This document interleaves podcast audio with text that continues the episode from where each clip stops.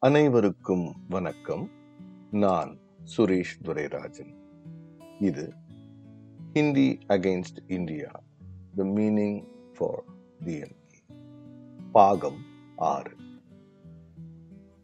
The demand for recognition of Urdu has the regional language is old in Bihar and Uttar Pradesh In 1954, the Anjuman Tariq Urdu presented a petition from 20.5 lakhs citizens of Uttar Pradesh to the President of India, praying that under Article 347 of the Constitution, he should direct that Urdu should be recognized as one of the regional language in the state. The article empowers the President to direct that a language be official recognized throughout a state or any of its parts if a substantial proportion of its population wants to. In 1956, a similar petition was presented by 9 lakh citizens of Bihar to no avail. The shabby treatment Urdu got from the center raised doubts about the efficacy of the constitutional provision on cultural rights. Article 29.1 says any section of the citizens residing in the territory of India or any part thereof having a distinct language, script, or culture of its own shall have the right to conserve the same. But W.C. Smith feared in 1956 that the Muslim community is in the danger of being deprived of its language, than which only religious faith is a dearer possession. Nine years of gradual adjustment in other fields have brought no improvement in this and little prospect of improvement. With the reorganization of the states on the basis of language 1956 the Urdu issue became part of the general problem of language minority. But the Hindu majority continued to look at Urdu as a communal issue. Amais, a slide back to communalism, the Congress Working Committee admitted in May 1958 that doubts had particularly risen in regard to Urdu, which, though the mother tongue of a larger number was not the majority language in any state, was, however, recognized as the state language in Jammu and Kashmir and a regional language in parts of Andhra Pradesh. The committee called for facilities for the instruction and the use of Urdu as a regional language where it was prevalent. Two months later, a Union Home Minister's statement reiterated the government's position on Urdu, which was same as that of the Congress party. But the implementation rests with the state and not the center. On matters like primary education, the center has appropriate powers to issue a presidential directive, but it has been reluctant to protect Urdu interest to any measure, though the Commissioner of Linguistic Minorities has repeatedly pointed to the lapses in Uttar Pradesh.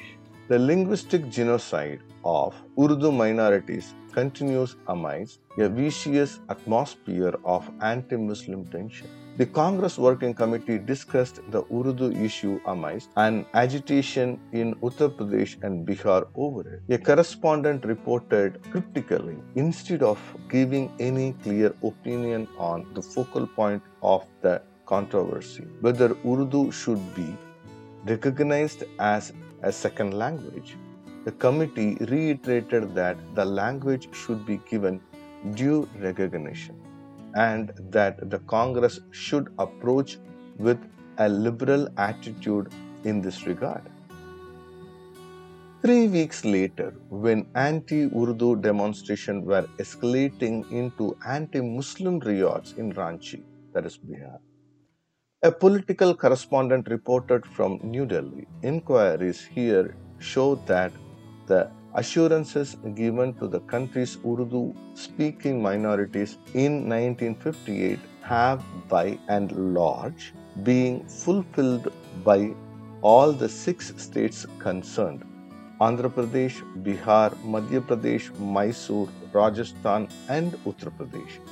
The center seemed to think that nothing more need to be done for Urdu anywhere, though Urdu had official recognition only in Andhra Pradesh, a non Hindi state, while it was being driven to the wall in the Hindi states. The correspondent also reported that in relation to UP, however, the minority spokesman say that the facilities for instruction in Urdu are inadequate, but the state government maintains that there is no demand for them. Urdu speaking children are, it claims, option opting off their own for Hindi so as not to get isolated from the mainstream of the state's life. Most of the complaints received from the Commissioner for Linguistic Minorities related to UP. On November 7, 1966, medievalism walked New Delhi's main street as a mammoth march led by strack-necked sadhus tried to storm the Parliament House demanding a total ban on cow slaughter. Some of these sadhus nacked except for the cans of petrol they carried went on an arson spree, while others ran amok with their spears and tridents against a human wall of policemen trying to stop their menacing advance. It was all in defense of the poor dumb cow. For the first time, the corridor of Parliament House echoed the rattle of police rifles outside. It was militant Hinduism on the offense. This time it was against cow slaughter. Other times it was against Urdu, against the Muslim minority, and against those who did not accept Hindi's claim to rule other languages. Political cow. The sacred cow has been Hinduism's rallying point against Islam during the last thousand years. In the early stages of the freedom struggle, the political cow was conjured up by Tilak first. Mahatma Gandhi was not averse to manipulating the traditional cow symbol to rally the Hindu masses for the freedom struggle. The Arya Samaj movement in the Punjab, the Hindu communal movements, including the Hindu Mahasabha, the Rashtriya Swayam Sevak Sangh, and now the Janasangh have been trafficking in public credulity among the Hindus of the north for political ends. Cow slaughters has been the cause of most communal riots long before independence. The Congress, when it assumed office under the 1935 reforms, began its offensive against the Muslims in some of the Hindi states by banning cow slaughter. The constitution, which made Hindi the sole official language, also imposed on the state an obligation to protect the cow. At the draft constitution stage, an unsuccessful attempt was made to get cow slaughter ban included among the fundamental rights. But during the debate on the draft, Pandit Thakur Das Bhargava, a senior congressman, managed to get a provision on cow protection included among the directive principles of state policy, which cannot be enforced in a court of law.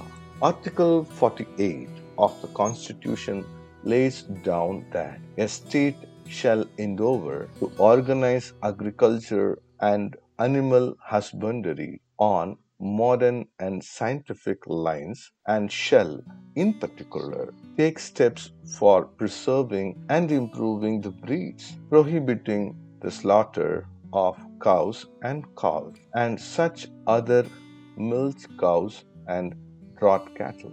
Communal sentiment was associated with the adoption of this article by the Constituent Assembly. The supporters of the cow realized that the economic argument in favor of a ban on slaughter were far from convincing and preferred to appeal to the religious sentiment. Raghuvira, Congress member who later became a president of the Bharatiya Janata Sangh, said that the ancient Hindu thought had equated the killing of a Brahmin and the killing of a cow. After the constitution came into force, the friends of the cow, including the Seth Govind Das, tried to secure legislation to implement Article 48 on an all India basis animal husbandry and agriculture were state subjects and center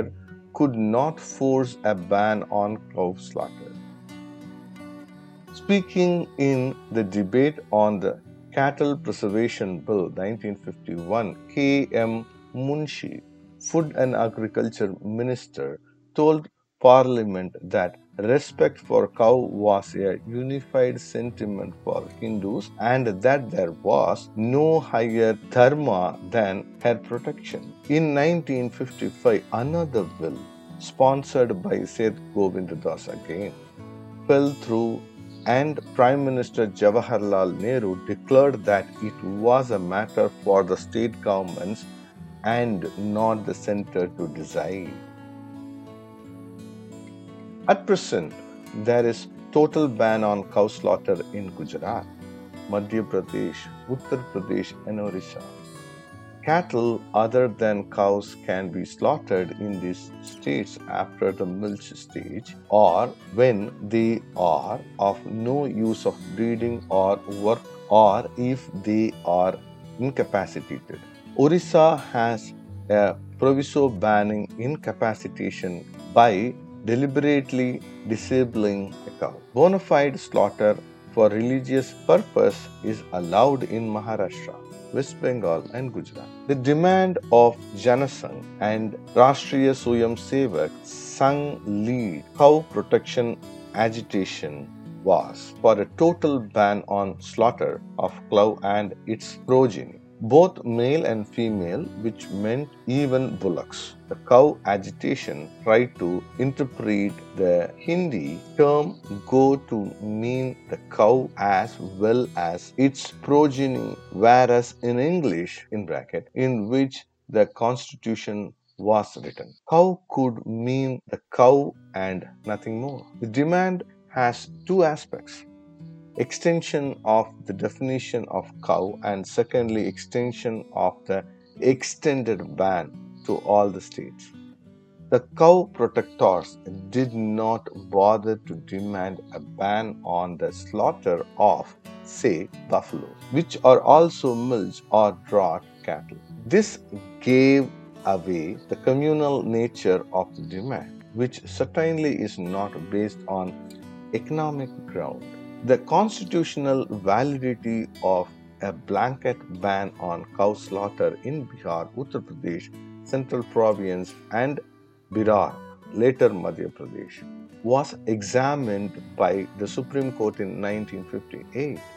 The court ruled that a total ban on slaughter of cows, calves, and she buffaloes was valid so long as they remain milch or draught cattle. But when they ceased to be useful either as the one or other, a total ban would not be in public interest. The court also noted that for the preservation of useless cattle, the country will pay rupees 19 or 18 per head of such useless cattle per annum, whereas our total national expenditure on education center and state including local bodies in 1955 to 56 was only rupees 4.9 per capita against rupees 104.6 per capita in UK and rupees 223.7 per capita in United States.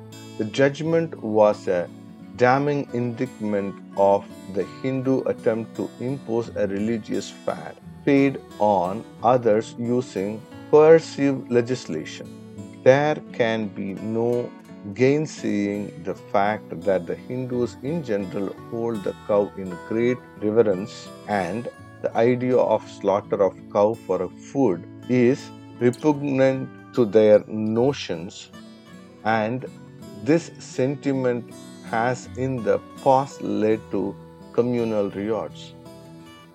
It is also true that after a recent partition of the country, this agitation against the slaughter of cow has been further intensified. The court said, while agreeing that the constitutional question before it could not be decided on grounds of mere sentiment, it had to take these grounds into consideration as one of the many elements in arriving at a judicial verdict on the reasonableness of the restriction. The cow protectors no longer conceal the communal nature of their demand because the center has accepted a total ban in principle. Just before the cow stamp gained momentum in late 1966, Union Home Minister G. L. Nanda wrote to the chief ministers drawing their attention to Article 48 and the widespread sentiments in favor of ban on cow slaughter. But Andhra Pradesh, Madras, Kerala, and West Bengal are still holding out. The center tried to force the pace by banning cow slaughter in the Union territories, including Delhi, as an appeasement of the fanatic Hindu fringe. The demand now is for amending Article 49 to cover slaughter of all cattle. The center is being urged to avail of Article 249 to pass a law so that the errant states might be wiped into line. There might be a sustainable communal state but no religious argument for cow slaughter. The belief in the sanctity of cow has no Vedic authority. On the contrary, beef eating has a continuous history in the subcontinent. The Vedas and other scriptures like Uttara Rama Charita provide enough proof that beef eating was common in many ancient Hindu religious and social ceremonies. The Rig Veda says, Ho Indra, for you we jointly with the priest cook the fat ox. The Sapta Brahmana contains the reference to Yajnavalkya, who was wont to eat meat of milch cows and bullocks if it was tender. There is no evidence to prove that the cow was held sacred in the Vedas. Norman Brown says, Yet in all its richness of reference to cattle, there is never, I believe, that an animal as a species or the cow for its own sake was held sacred and inviolable. Even if it had been held sacred, it does not quite follow that it was not killed. In ancient Egypt, the bull held sacred was sometimes killed. It was not until 680 that cow slaughter was looked upon as a taboo. Under the influence of southern Vaishnavism, cow protection began in the south and was accepted in the north to please the south. In the north, after the Muslim invasion, the cow came to be erected as Hinduism's symbol against Islam's inroads. The cow agitation is now a phenomenon of the Hindi belt and not even of the whole of North India. Since the cow lobby cannot advance religious arguments, it has to buttress its case with an unabashed appeal to anti Muslim communalism. Here is one such appeal. Cow protection is, of course, the religious demand of the Hindu world, but let it be clearly understood that the scientific dharma of the Hindus has picked the cow for solid earthly reason. The Muslim in Bharat took a slaughtering cows not because that was a religious duty. Quran prescribed kurbani like sheep or goat. They took to it because the invading Muslims saw in cow slaughter a means of humiliating and browbeating the Hindus. We repeat that while it is the religious duty of Hindus to protect the cow, it is neither a religious duty nor the religious right of anybody else to destroy the cow. Government's identification with a communal demand calls its secular claim into question. The religious taboos of a majority community are sought to be imposed on the Muslims, the Christians, and the Parsis as also the economically backward sections of Hindus in the south whose only protein food is beef. India has a cattle population of 226 million against a human population of 439 million. By 1973, it would be 300 million and 600 million respectively. There is a rise of 11.5 million in cattle population every year. If there is a total ban on the cattle slaughter, the growth rate would be touch 6%, creating a problem more acute than the population problem in India. India has 175 million cattle, excluding 51 million buffaloes, the world's largest.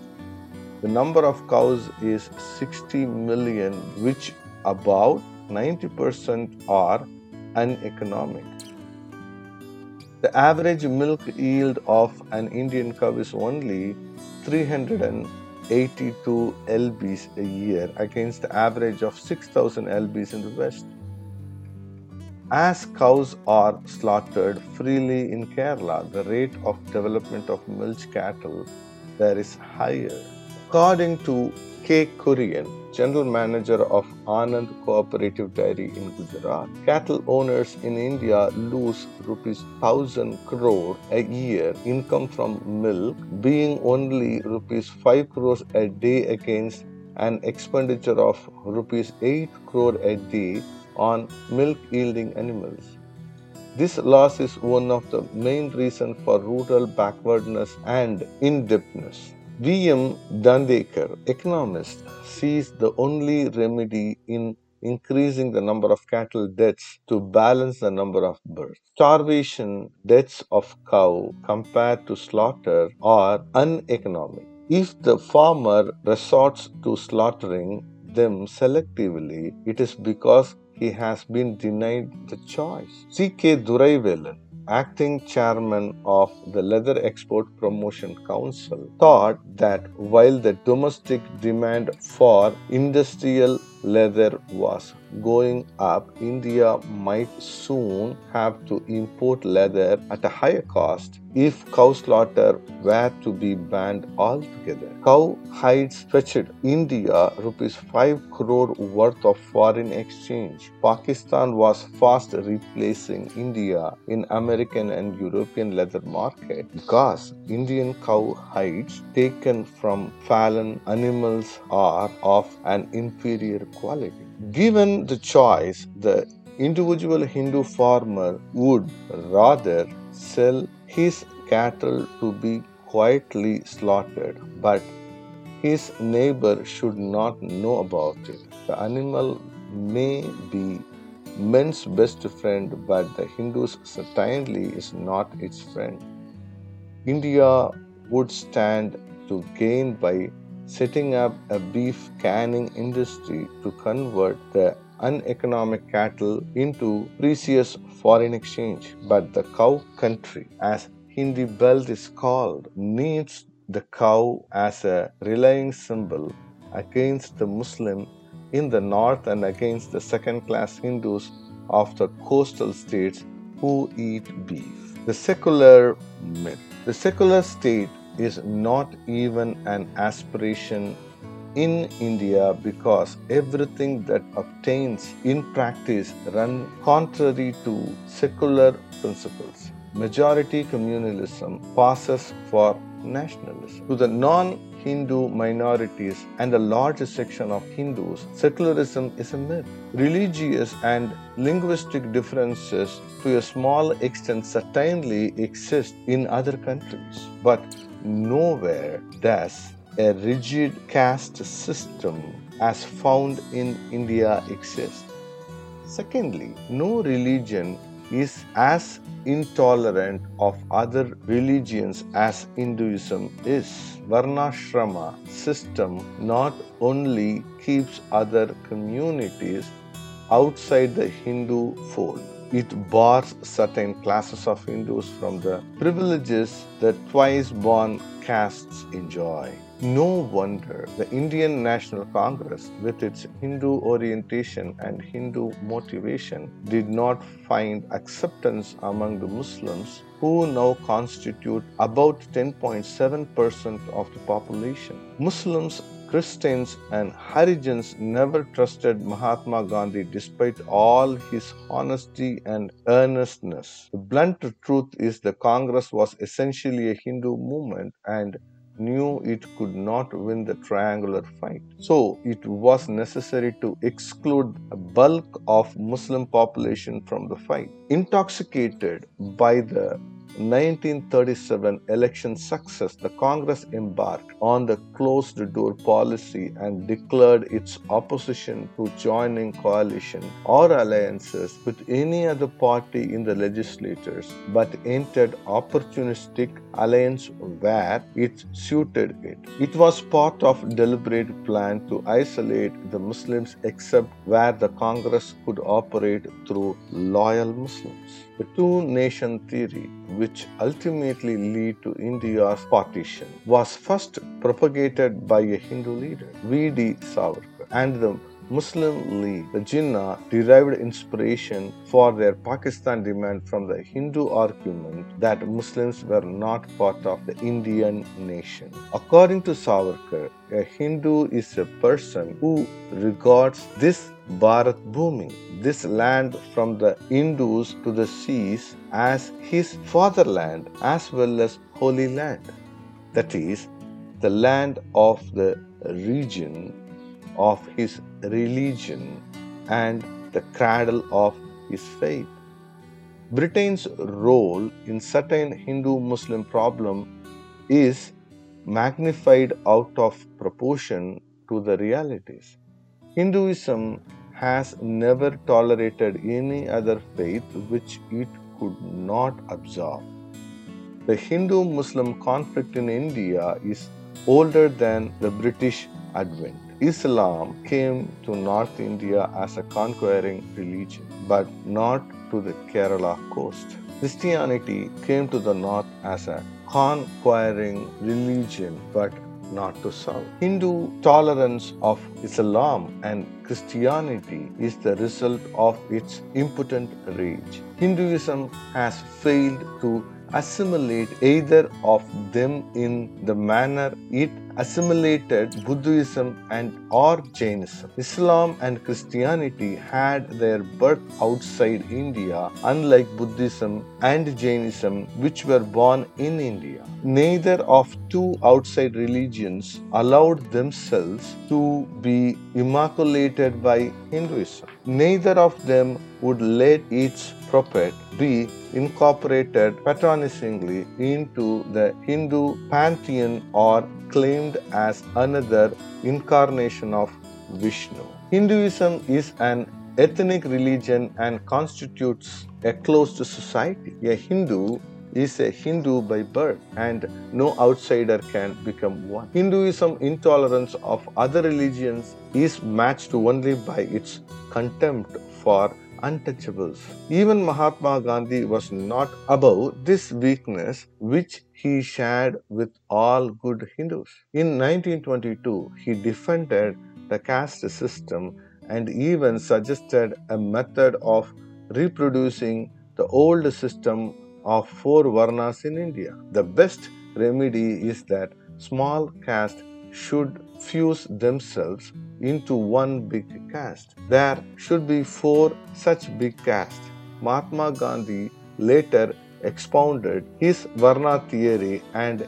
defended it, saying it fixes duties and occupations of person. Varna means the determination of man's occupation before he is born. Under this system, no man has any liberty to choose his occupation.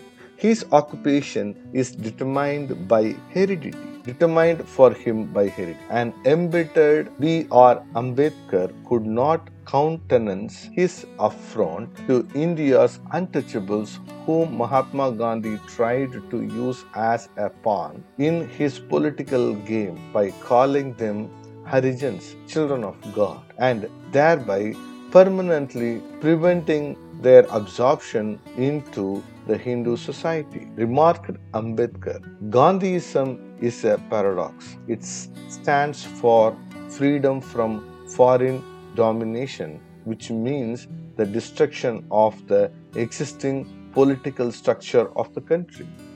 At the same time, it seeks to maintain intact a social system which permits the domination of one class by another on the heredity basis, which means the perpetual domination of one class by another. What is the explanation of this paradox? Is it part of a strategy of Mr. Gandhi to win the wholehearted support of the Hindus, Orthodox, unorthodox, to the campaign of Swaraj? If it is the latter, can Gandhi ji be regarded as honest and sincere? இத்துடன் பாகம் ஆறு முடிவடைந்தது. இது பக்கம் எண் அறுபத்தி ஒன்று. மீண்டும் பாகம் ஏழில் சந்திப்போம். அதுவரை உங்களிடம் நன்றி கூறி விடைபெறுவது சுரேஷ் துரைராஜ்